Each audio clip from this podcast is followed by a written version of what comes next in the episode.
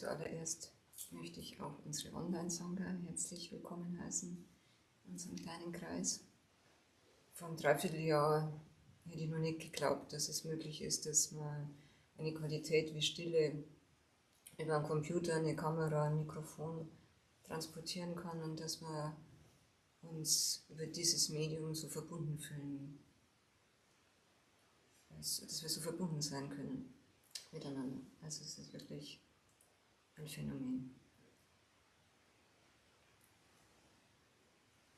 Heute möchte ich euch eine Geschichte vorstellen aus dem Buch Das verborgene Licht. Ich denke, die meisten von euch kennen das. Es ist ein wunderbares äh, Buch, das vor ein paar Jahren herausgegeben worden ist.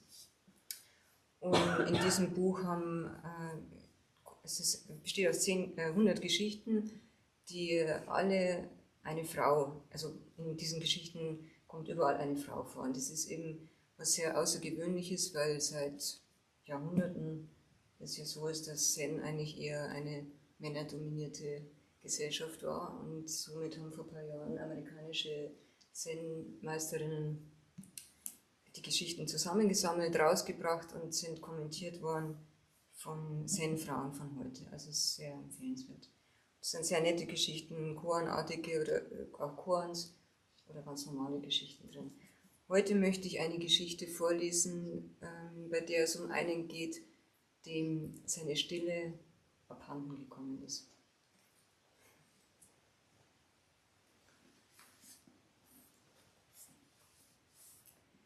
Die Geschichte heißt, Shichi nimmt den Hut nicht ab ist aus China überliefert, ungefähr 9. Jahrhundert.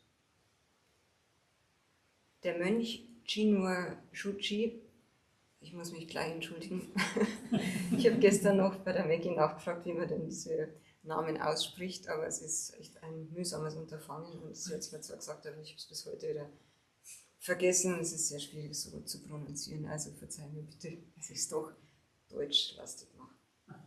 Also der Mönch Chinua Chuchi lebte in einer abgeschiedenen Einsiedelei und erbettelte sich sein Essen von den Dorfbewohnern. Eines regnerischen Abends betrat eine Nonne namens Shichi seine Hütte. Ohne anzuklopfen marschierte sie einfach zur Tür herein und nahm ihren Regenhut aus Schilfgras nicht ab. Sie umkreiste dreimal seinen Meditationsplatz und hob ihren Wanderstab. Ein Wort von dir, sagte sie, und ich nehme meinen Hut ab. Shuchi sagte nichts. Sie umkreiste ihn noch drei weitere Male und stellte die gleiche Frage, doch er hatte nichts zu sagen. Und wieder umkreiste sie ihn, stellte ihre Frage und er sagte nichts. Als sie zur Tür ging, sagte er, warte, es ist spät, warum bleibst du nicht über Nacht? Shichi sagte, wenn du das richtige Wort sprichst, bleibe ich. Wieder war Shuchi sprachlos. Die Nonne verließ die Hütte. Shuchi seufzte und sagte, obwohl ich den Körper eines Mannes bewohne, fehlt mir der Geist eines Mannes. Er beschloss, seine Einsiedelei zu verlassen und sich auf die Suche zu begeben, um zu verstehen.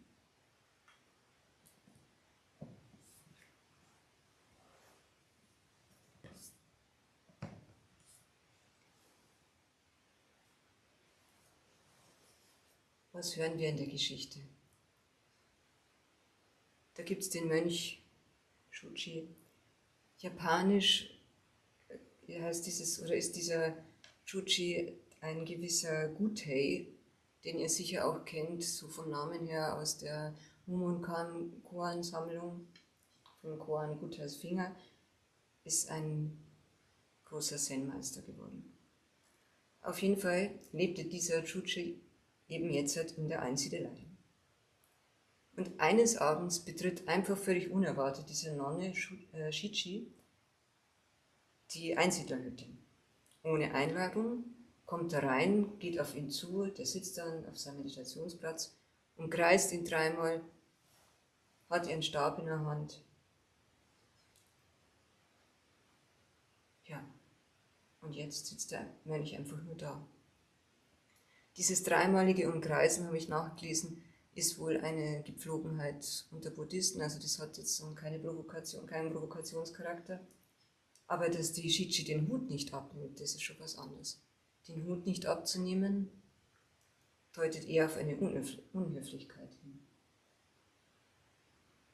Und dann sagt sie, ein Wort von dir und ich nehme den Hut ab.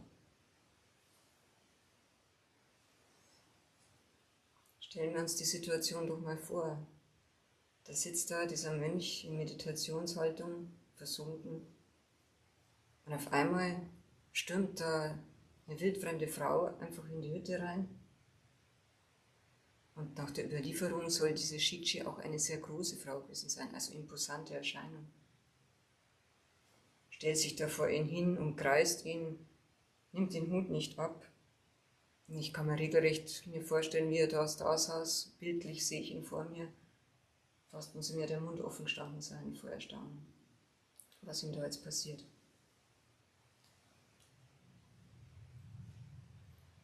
Der Mönch bleibt sitzen und sagt nichts. Er hat wohl überhaupt nicht damit gerechnet, dass ihm sowas jetzt passieren könnte.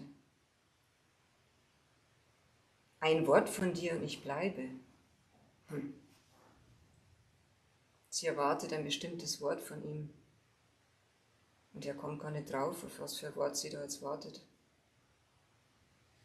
Wenn er jetzt das Wort da wüsste, dann wird sie vielleicht bleiben. Dann wird sich die Situation entspannen.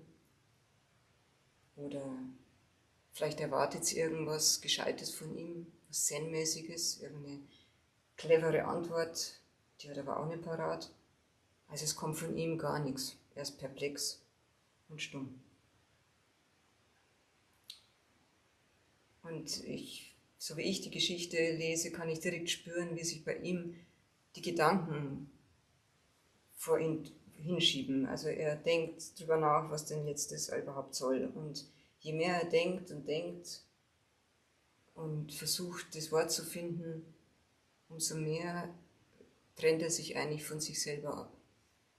Und indem er sich von sich selber abgetrennt fühlt, fühlt er sich dann auch getrennt von der Nonne. Man könnte auch sagen, ihm ist die innere Stille abhanden gekommen. Er bleibt sitzen und ist sprachlos.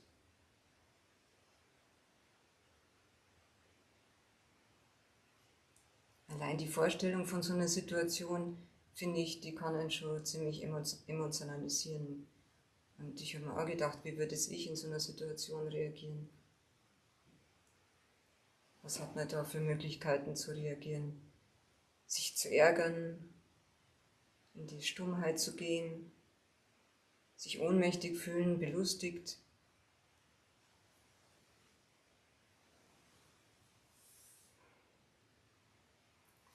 Und dann habe ich mich gefragt, worum geht es eigentlich in so einer Situation? Worum geht es in dieser Geschichte? Ich denke, das sind Situationen, die jeder von uns kennt. Irgendwas, was daherkommt, ohne dass wir darauf vorbereitet sind. Situationen, mit denen wir nicht rechnen und die wir eigentlich in dem Augenblick gar nicht haben wollen. Die uns stressen und uns rausnehmen aus unserem Wohlbefinden. Das können manchmal Begegnungen mit Menschen sein, die plötzlich anders verlaufen, als wir uns das gedacht haben, oder Konflikte, Nachrichten belastender Natur. Ich hatte letztlich auch so eine Situation, da hatte ich mal ein paar Tage frei und mich schon gefreut, ach, jetzt habe ich mal ein paar Tage frei, kann mich entspannen. Und habe ich schon so innerlich eingestellt auf Urlaub. Und dann gehe ich noch zum Briefkasten, öffne den, mache so Briefe, schaue so rein, naja, Rechnungen, ist egal, das ist tangiert mich irgendwie nicht so, es ist ja ganz normal. Und dann plötzlich ein Brief vom Steuerberater. Ah, dachte ich, das ist so ein Scheiß. Was da jetzt wohl wieder drin steht. Und ich habe ihn geöffnet und dann stand drin, das Finanzamt hat geschrieben und ich brauche, sie brauchen noch Unterlagen für die Steuererklärung. Und mein ganzes Gefühl nach, wo ist mein Urlaub, war mit einem Schlag dahin. Und ich habe die Situation eigentlich nicht haben wollen. Ich wollte mich jetzt nicht drunter wieder ins Büro stellen und die Belege suchen. Und es, ich kam einfach auch in eine Situation, wo ich völlig gestresst war. Wenn die Gedanken anfangen zu kreisen in unserem Kopf, dann finde ich immer, dass es ziemlich laut ist im Kopf und dass es mit Stille nichts mehr zu tun hat. Wenn die Gedanken und Gefühle aufkommen, dann fühle ich mich meist sehr abgeschnitten von mir selbst und auch von den Menschen, die mich umgeben.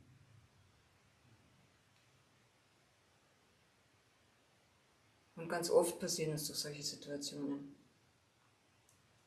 Und meistens reagieren wir dann auf die Art und Weise, wie wir es gewohnt sind zu reagieren. Wie wir konditioniert sind, darauf zu reagieren. Das sind so Lebensverhaltensweisen, die wir uns zugelegt haben. Schon von Kindheit an, vielleicht auch schon übernommen von früheren Generationen. Und das ist bei jedem unterschiedlich. Die einen reagieren eher mit einer inneren Starrheit, die anderen rechtfertigen sich auf eine Situation oder schießen gleich mit einer Antwort raus. Oder andere gehen in Aktionismus, das muss jetzt abgearbeitet werden und gemacht werden. Oder man verdrängt die Situation. Aber an all diesen Verhaltensweisen bleibt eigentlich zurück, dass wir uns danach dann äh, nicht so gut fühlen. Und irgendwas bleibt wie so, ja, wie so ein fader Beigeschmack bleibt dann zurück. Und der Kontakt zur inneren Stille ist erstmal unterbrochen. Im Vergleich dazu können wir uns erinnern an Momente, wo wir uns äh, ganz anders fühlen, wo wir uns in Harmonie fühlen, im Leben stehen und alles ganz leicht erscheint, wo was fließt zwischen mir und den anderen, eine Leichtigkeit da ist. Und das sind dann Augenblicke, wo ich mich mit mir selber nachfühlen kann und gleichzeitig aber auch mit meiner Umwelt.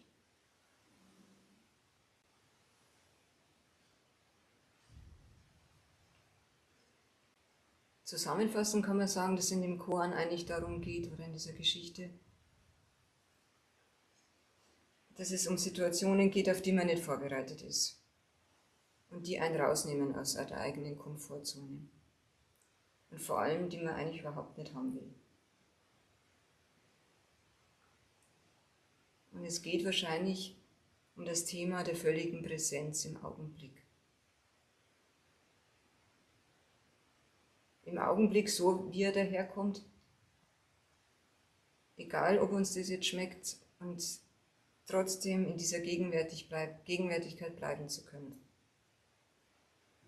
Das ist extrem schwer. Und es geht wohl um die angemessene Reaktion auf solche Situationen.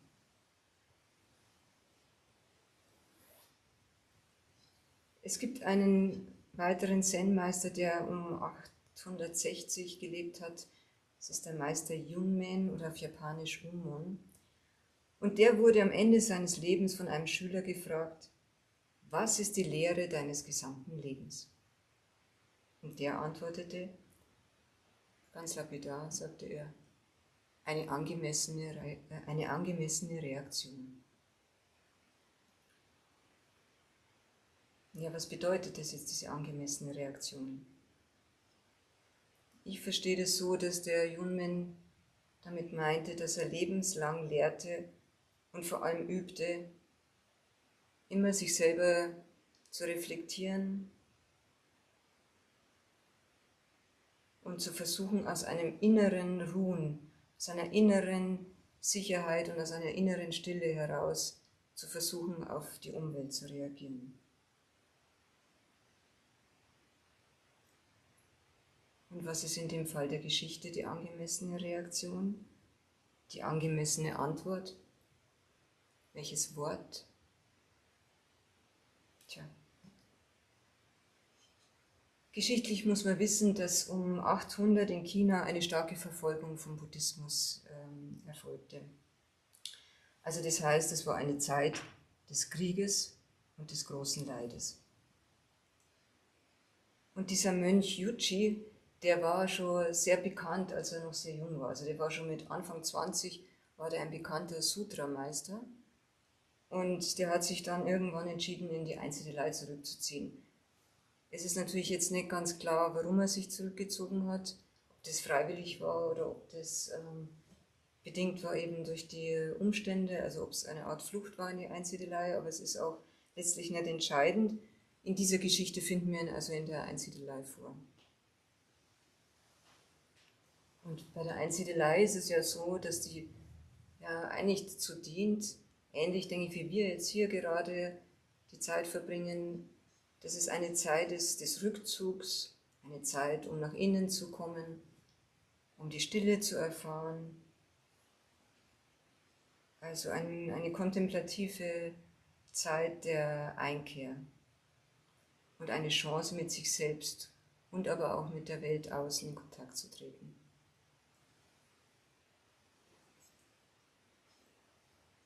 Hermann Hesse sagte einmal, Einsamkeit ist der Weg, auf dem das Schicksal den Menschen zu sich selbst führt.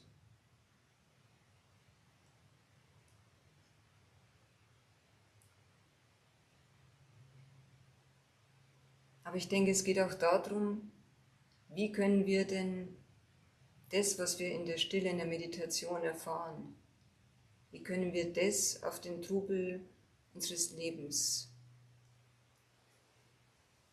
transportieren? Wie können wir das integrieren in unsere Umwelt und in unser Miteinander? Wie gelingt uns das, an unserer inneren Haltung zu arbeiten und die innere Haltung allen Wesen gegenüber, der Natur, den Tieren, den anderen Menschen?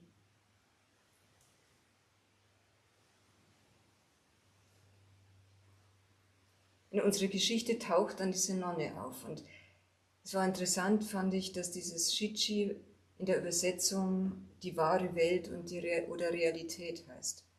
Also kann man bildlich sagen, in dem Augenblick, wo die Nonne auftaucht, taucht bei dem Mönch die wahre Realität auf. Plötzlich steht die Realität vor ihm in dieser mega großen Erscheinung dieser Nonne.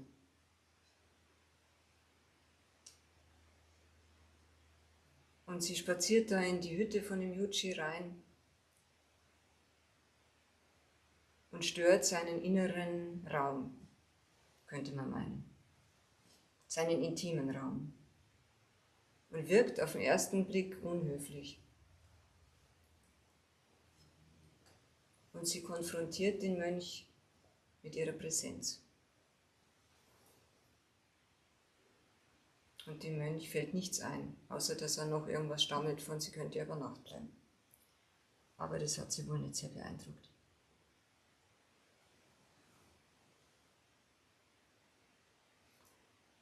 Und in der ganzen Situation stellt sich diese angemessene Reaktion, die angemessene Antwort beim Mönch nicht ein.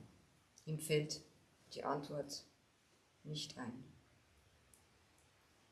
Aber was ist denn jetzt in dem Fall die angemessene Reaktion? Was ist überhaupt die angemessene Antwort?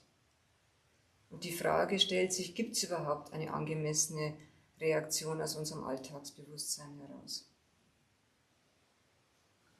Gibt es eine angemessene Reaktion, wenn sich unser Denken drüber legt? Und ich glaube nicht, dass die Nonne einverstanden gewesen wäre mit der Antwort, die aus dem Denken von dem Mönch herausgekommen wäre.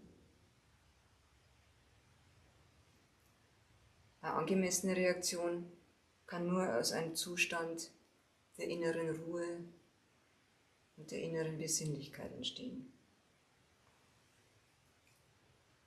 Und dazu möchte ich ganz gern nochmal aus dem Brief, den Manfred gestern von Bruder David uns vorgelesen hat, nochmal zwei Sätze zitieren. Ich finde, es sind so weise Sätze, die er da schreibt und das passt jetzt eigentlich so gut zum Thema, dass ich dachte, es schadet sicher nicht, wenn wir das nochmal nochmal hören.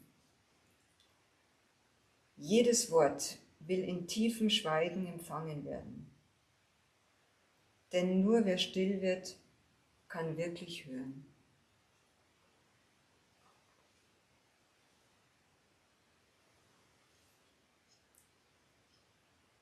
Aber wie geht es? Wie geht es, dass man aus der Erfahrung der inneren Stille heraus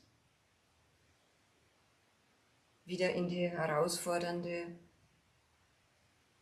und in die plötzlich auftretenden Momente unseres Lebens hinausgeht.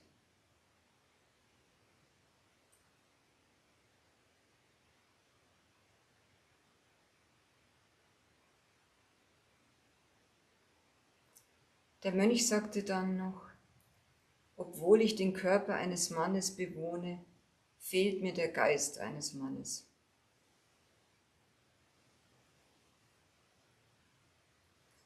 Ich denke, in der Geschichte geht es sinnbildlich darum, dass es nicht nur, ja, dass es nicht nur vorbei ist oder nicht das Einzige ist, auf dem Kissen zu sitzen und für sich die Erfahrungen und die Erkenntnisse macht und dann aufzuhören. Sondern es geht darum, immer wieder in den Alltag zurückzukehren und dort zu üben.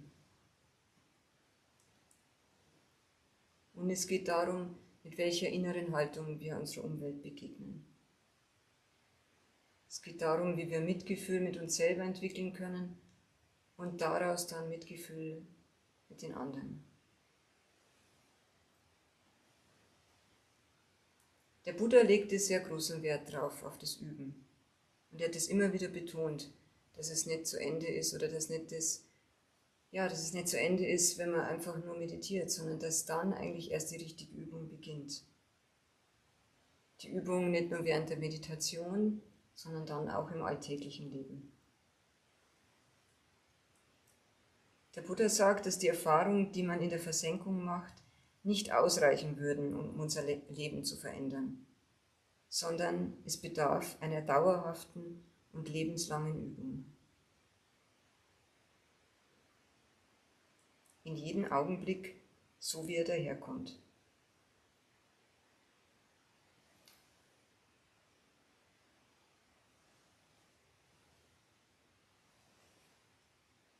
Das macht es vielleicht möglich, dass wir unsere innere Haltung verändern können, damit wir nicht mehr so schematisch und vorhersehbar reagieren, wie wir es gewohnt sind.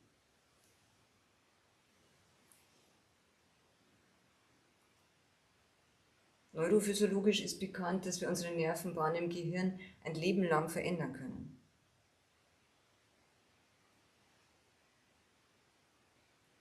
Und wir können das verändern, wenn wir anfangen, äh, anders zu reagieren, als wir Leben lang gewohnt waren zu reagieren, als unsere Prägungen und Identif äh, Identifikationen uns dazu bringen zu reagieren.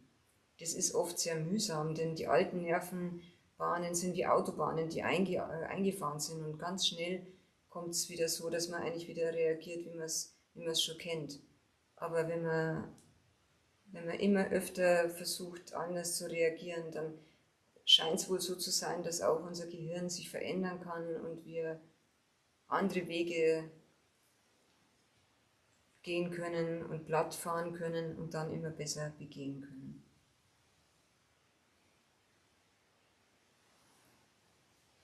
Und die Frage ist, wie üben wir denn im Alltag? Wie können wir das machen? Und ich denke, es ist eigentlich genau das Gleiche, wie wir am Kissen üben. Wir beobachten uns selbst und versuchen uns selbst zu durchschauen in unserer Art, wie wir normal immer reagieren würden. Und da gibt es einen Punkt, an dem man schnell sein muss um zu erkennen, was jetzt passiert. Und diesen Punkt, den müssen wir erwischen und dann anfangen zu beobachten. Unsere Gedanken beobachten, unsere Gefühle beobachten, was passiert gerade um mich herum.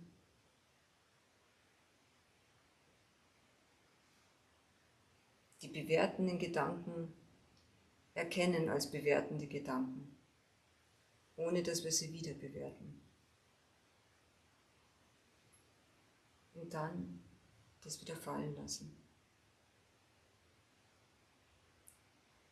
Und von Augenblick zu Augenblick auf ein neues.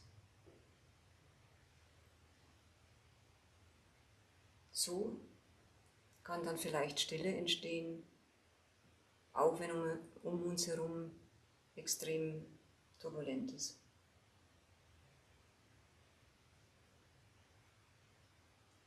So wie man auch still sein kann, wenn man laut Musik hört und vielleicht dazu tanzt.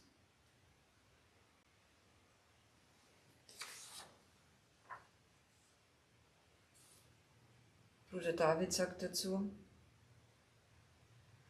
wenn die Stille uns bereit gemacht hat, tief hinzuhorchen, dann wird jedes unserer Worte, das aus dem Schweigen kommt, ein Ja sein zu gegenseitiger Zugehörigkeit.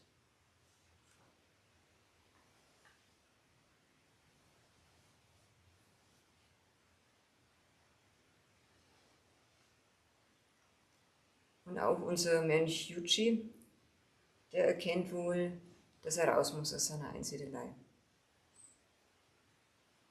Dass er jetzt an einem Punkt ist, wo er nicht mehr weiterkommt. Er hat viel erfahren und viel Einsicht gewonnen, aber als er dann die Realität vor sich sah, wurde ihm wohl bewusst, dass er noch am Anfang steht und dass er noch weiter üben muss.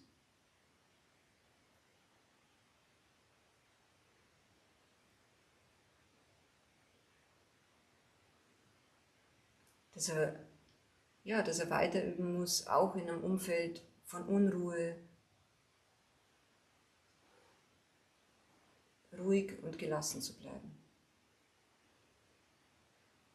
Und in der Geschichte heißt es dann zum Schluss, er beschloss, seine Einsiedelei zu verlassen und sich auf die Suche zu begeben, um zu verstehen.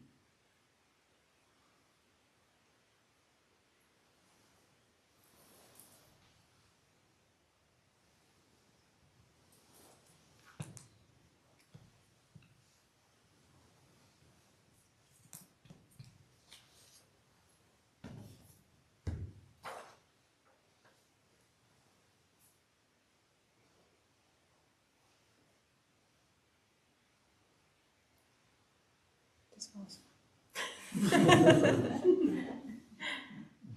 Fragen zulassen oder stellen? Oder?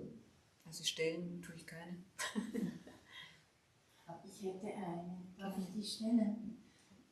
Ich habe mir jetzt die ganze Zeit überlegt, gleich von Anfang an, wenn der Mönch, der da sitzt, und dann kommt diese Nonne, die eigentlich die Realität repräsentiert, und die möchte gern ein Wort von ihm. Ähm, der sitzt da und sagt nichts. Wenn er sie jetzt gefragt hätte, welches Wort meinst du denn? Was wäre dann passiert? Ich denke, sie wäre trotzdem gegangen.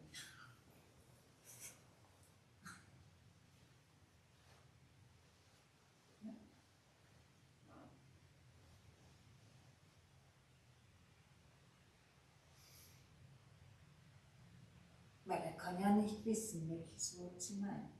Also muss er fragen. Ja, aber ich denke, das Wort, was, was, was sie erwartet, kommt, wenn, sie, wenn er fragt, dann ist er ja wieder in seinem Kopf. Dann ist er wieder im Denken, was, was, oder es, er erwartet eigentlich die Antwort von ihr. Und sie erwartet ja eine Antwort von ihm. Mhm. Also man könnte eigentlich sagen, sie hat ihn zu einem Tanz aufgefordert und er hätte ja irgendwie mit tanzen können, aber irgendwie ist es. es, hätte auch ein, es hätte auch ein unbeholfener Tanz sein können, aber er hat ja nicht mal den Versuch gemacht, irgendwie mit ihr zu tanzen.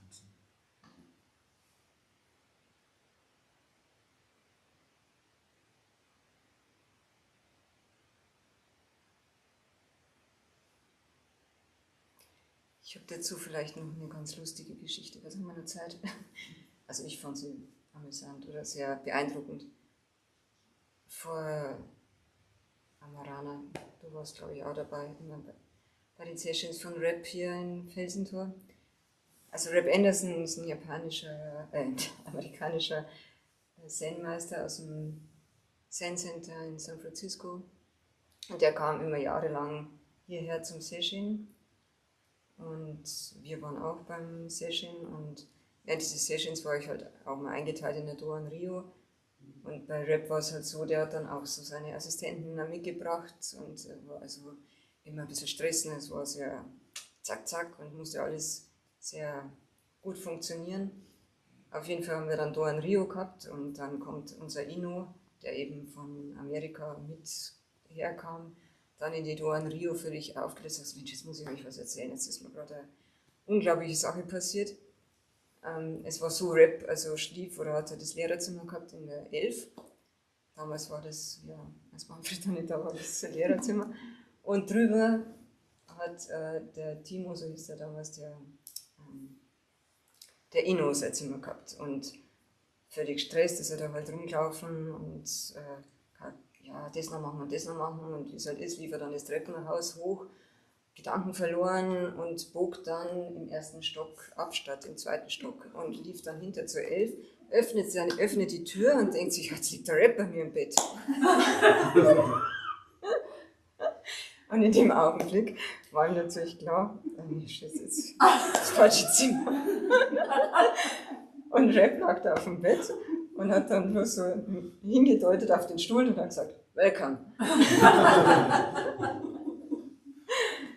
und ich fand im ersten Augenblick das einfach total witzig, aber das, diese Geschichte, die geht mir jahrelang, nehme ich die irgendwie mit mir mit und hat jetzt bei dieser Geschichte sehr stark resoniert.